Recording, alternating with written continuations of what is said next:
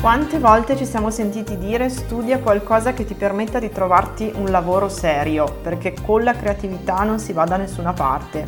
Ecco, questo podcast nasce con l'intento di sfatare due falsi miti.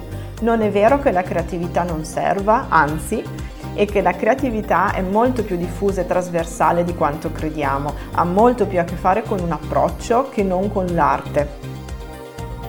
Questo è Con la creatività si mangia e io sono Sara Malaguti, digital strategist con la passione per la creatività.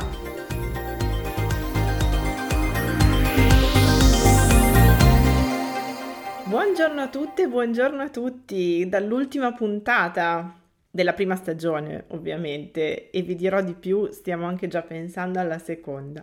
Ma Torniamo a noi, il titolo parla chiaro, ultima puntata e qui si parla di un tema scottante. Chi ha paura della creatività?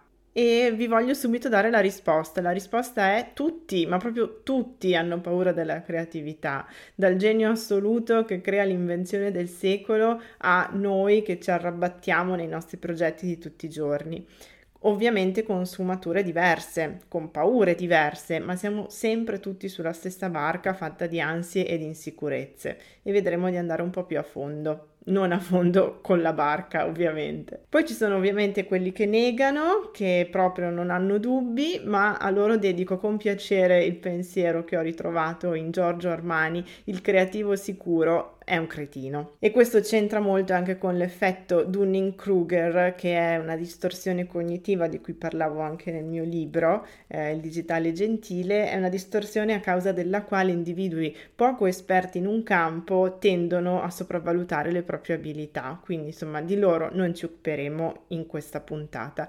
Partiamo invece, come sempre, da qualche premessa cosa intendo per paura, perché paura è una parola forte e spesso è abusata eh, o comunque contiene dentro di sé tantissime sfumature.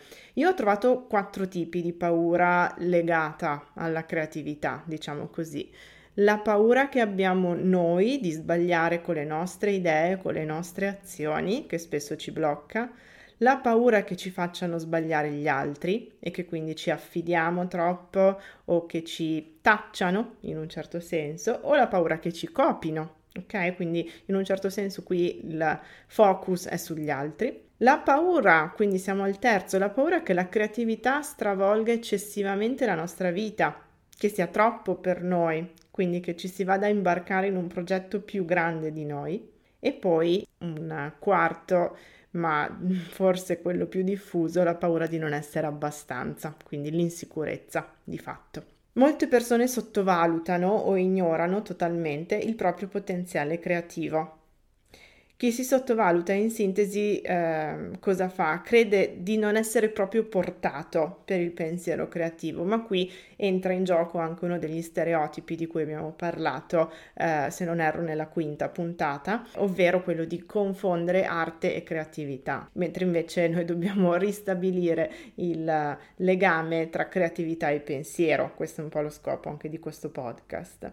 Chi si sottovaluta, dicevamo, quindi chi è insicuro, entrerà in ansia davanti a un compito o una qualsiasi situazione in cui è richiesta una soluzione diversa da uno standard, che è sempre più rassicurante.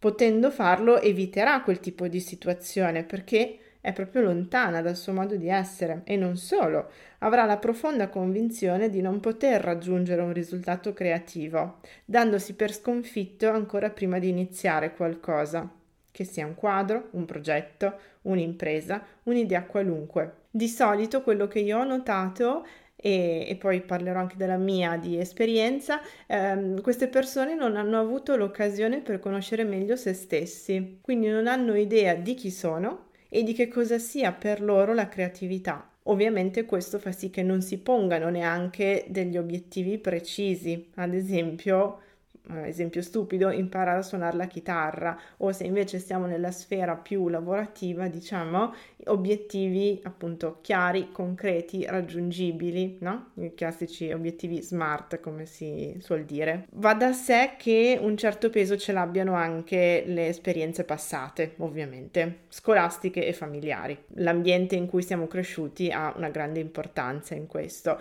Eh, la paura della creatività potrebbe proprio risalire alla nostra prima infanzia infanzia, i genitori che spesso soffocano la fantasia dei bambini o gli insegnanti eh, a cui spesso non piacciono gli alunni creativi per quanto si sforzino di sostenere il contrario, ecco, tutti quelli che diciamo sono un po' delle figure che appunto dovrebbero sostenere lo sviluppo cognitivo del bambino hanno poi un grande eh, effetto sul sviluppo anche della creatività. Alcuni neuroscienziati affermano addirittura che la sfiducia nei confronti della creatività faccia parte del nostro percorso evolutivo, tranne eh, che nei momenti di crisi sperimentare qualcosa di nuovo comporta ben pochi vantaggi ai fini della sopravvivenza, quindi diciamo che l'essere umano ha capito che non si poteva fidare così tanto eh, delle novità, no? proprio nel suo percorso evolutivo, nella,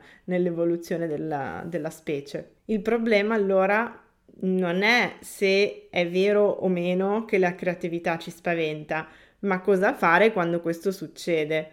Molti consigliano di vincerla a tutti i costi, ma io penso che come per qualsiasi emozione, partire all'attacco della paura è un po' controproducente, cioè non si va da nessuna parte, la mette al centro dell'attenzione e rischia anzi di rafforzare l'idea che eh, sulla creatività dobbiamo concentrare proprio tutte le nostre energie, il nostro focus mentale e quindi sostenere una sorta di battaglia. Probabilmente non è questo l'atteggiamento corretto, probabilmente ha più senso accettare la paura come insomma sostengono eh, tanti psicologi come dice ad esempio Elizabeth Gilbert che ha scritto un libro a parte Mangia Pregama che forse è il suo libro più celebre però ha scritto anche Big Magic e dice questo: Troppi artisti sono ancora convinti che l'angoscia sia l'unica vera esperienza emotiva. Non sia mai che qualcuno provi piacere a seguire la vocazione che ha scelto. Ecco, per quanto possa sembrare banale, preferisco di gran lunga questo approccio eh, che essenzialmente consiste nel trattare la paura come una sorella minore, comunque accettarla, anche se mette alla prova un po' la nostra pazienza, piuttosto che prenderla di petto eh, o mh, mm, appunto fare una battaglia. Ma mi sono chiesta anche perché la maggioranza delle persone, noi compresi, eh, perché è inutile che accusiamo gli altri, ma ci siamo dentro anche noi fino al collo, rifiutano le idee creative, nonostante magari siano convinte del contrario pensino quindi invece di essere dei grandi sostenitori dell'innovazione e poi quando la realtà dei fatti ce lo chiede, insomma un po' tentenniamo. Eh? Vi cito un libro. Nel 2011 è uscito uno studio scientifico che si chiama The Bias Against Creativity, Why People Desire but Reject Creative Ideas. Sono tre ricercatori americani che hanno indagato proprio sul perché spesso le persone rifiutano le idee creative. Si tratta di un rifiuto inconscio, molto più comune di quanto si possa credere. Durante gli esperimenti, infatti, è emerso che anche le persone che si ritenevano creative eh, faticavano poi a cogliere il potenziale di soluzioni portate da altri, preferendo quelle che esponevano a meno incertezza. La verità è che appunto la creatività mette in discussione un equilibrio, spostandolo da qualche altra parte che non possiamo conoscere in anticipo e quindi porta con sé una dose di rischio elevata che ci fa sorgere dei dubbi. Adattarsi richiede fatica, assorbe energie fisiche e mentali, apre le porte a un possibile fallimento, anche a un successo ovviamente, ma a un possibile fallimento e quindi di nuovo ecco che eh, il percorso evolutivo dell'essere umano ci porta a evitare questi rischi. Anche qui non c'è niente di male, è una strategia che adottano tutti gli organismi viventi per salvaguardare se stessi dai pericoli però, come sappiamo, ormai l'abbiamo imparato a, a, a, riconoscere questo meccanismo mentale, la sicurezza può diventare un grande limite. È diventata celebre, adesso passo un po' diciamo alla parte divertente, agli aneddoti, la frase attribuita a Charles del, dell'ufficio brevetti degli Stati Uniti che diceva tutto quello che poteva essere inventato è già stato fatto, quindi mettetevi l'animo in pace. Ed era l'anno 1899. Oggi ovviamente questa frase ci fa molto sorridere, ma non è un'eccezione. Ve ne cito un'altra.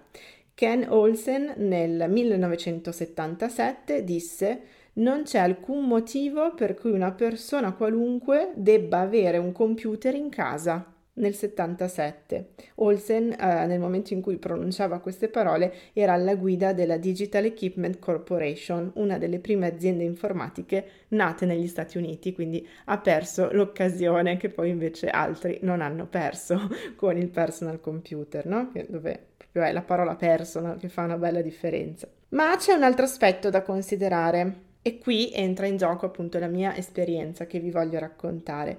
Cosa succede se non diamo sfogo alla nostra creatività, cioè se ce la teniamo dentro? Come le emozioni, no? Ormai abbiamo capito da eh, un bel po' di tempo a questa parte, fior di psicologi ce lo ricordano, tenere dentro le proprie emozioni, non sfogarle, non va bene, non fa bene. Cosa succede quindi se analogamente teniamo per noi la creatività? E ricordiamoci, per me creatività non è espressione artistica, non è musica, non è ceramica, è pensiero. Bene, la verità è che questa cosa crea un sacco di casini nella vita personale crea un sacco di problemi di equilibrio proprio, perché tutto quello che non riesce a trovare sfogo eh, da una parte ovviamente si riversa da un'altra. Non possiamo sapere quale, varia tantissimo da individuo a individuo, ma sicuramente eh, non è mai, diciamo, intelligente farlo eh, quando invece potremmo dare sfogo più tranquillamente ai nostri pensieri creativi. Altro esempio, mi raccontate voi stessi dei vostri rimpianti e la frase più tipica così che mi viene riferita è eh, avevo avuto anch'io quell'idea ma mm, mi sono trattenuta ma poi eh, non ho avuto il coraggio di farlo. Poi l'ho visto fare da Tizio o Caio ecco e quindi ecco che lì scatta il rimpianto no? Perché non abbiamo avuto il coraggio di farlo a suo tempo quando era arrivata l'idea. Non avevamo avuto il coraggio di prenderla sul serio quindi, adesso sembra un po' la frase di chiusura banalotta, però siccome tutti possiamo essere o di fatto siamo creativi, proprio perché io credo nell'equazione creatività uguale pensiero, di conseguenza dobbiamo poter dare sfogo al nostro pensiero e quindi non abbiate paura. Bene, allora siamo arrivati alla conclusione dell'ottava e ultima puntata, come vi avevo annunciato. E abbiamo fatto un bel excursus, eh, devo dire, nel mondo della creatività. Adesso ve lo riassumo per chi si fosse perso qualche puntata. Nella prima e seconda abbiamo visto in azione otto diversi tipi di creatività. Vi ho raccontato degli aneddoti divertenti, inaspettati, per certi versi delle storielle, diciamo molto condensate, proprio per prendere confidenza con la vostra creatività. Poi abbiamo sconfinato un pochino, siamo andati in ambito tech, super tecnologico, dove il mondo della creatività potrebbe molto presto essere travolto positivamente, si spera, dalla rivoluzione blockchain e dagli NFT, questo l'abbiamo visto nella terza puntata. Poi per scrivere la quarta ho chiesto a voi un contributo vi ho chiesto quali frasi solitamente vi attribuissero le persone quando rivelate il vostro mestiere creativo e ne è venuta fuori una bella lista di 10 stereotipi che ho commentato. Questo mi ha fatto venire un'ulteriore domanda, mi sono chiesta, ma è sempre stato così? Quindi è sempre stata così bistrattata la creatività? Nella quinta puntata abbiamo scoperto che no, assolutamente non è sempre stato così, la creatività è un concetto molto giovane, ha cambiato accezione nel corso del tempo, il valore che le è stato dato è cambiato più volte e proprio per riprendere familiarità con la propria creatività maltrattata o sopita, vi ho parlato nella sesta puntata dell'importanza del gioco e di come anch'io lo utilizzi spesso proprio per eh, la formazione che faccio, eh, ad esempio con Business and Play, insomma un po' di esperienze e di esperimenti, ve li ho raccontati nella sesta. Siccome poi nei miei workshop si ride anche molto e io stessa amo profondamente ridere, mi sono chiesta se ci fosse qualche tipo di relazione anche tra umorismo e creatività. Bene, ho scoperto che è proprio così. Umorismo e creatività sono due facce della stessa medaglia. Non lo sapevo, non ci avevo mai pensato, ma entrambe sfruttano lo stesso meccanismo, guarda un po', che è quello dell'accostamento inaspettato, quindi dello stupore, diciamo. A questo punto, arrivati alla settima, non ci restava altro da fare se non toglierci di dosso la paura, che è quello che abbiamo provato a fare appunto in questa ottava Bene, allora io spero che questa prima stagione vi sia piaciuta. Noi ci risentiamo a novembre, credo, più o meno giù di lì, con una seconda stagione che sta muovendo i primi passi proprio in questi giorni, eh, su cui ancora non posso dirvi nulla se non che sarà un po' diversa da questa prima sarà più musicale, narrativa, diciamo così. Però insomma, io vi saluto, vi auguro buona estate e ci rivediamo presto. Scrivetemi per qualunque cosa, sapete quali sono i miei canali e ci vediamo lì. Ciao a tutti! Se ti è piaciuta questa puntata puoi condividerla nelle tue stories di Instagram oppure puoi approfondire questi e molti altri argomenti sul sito flowerista.it o ancora puoi iscriverti a F Club, il programma di membership e networking dedicato ai creativi italiani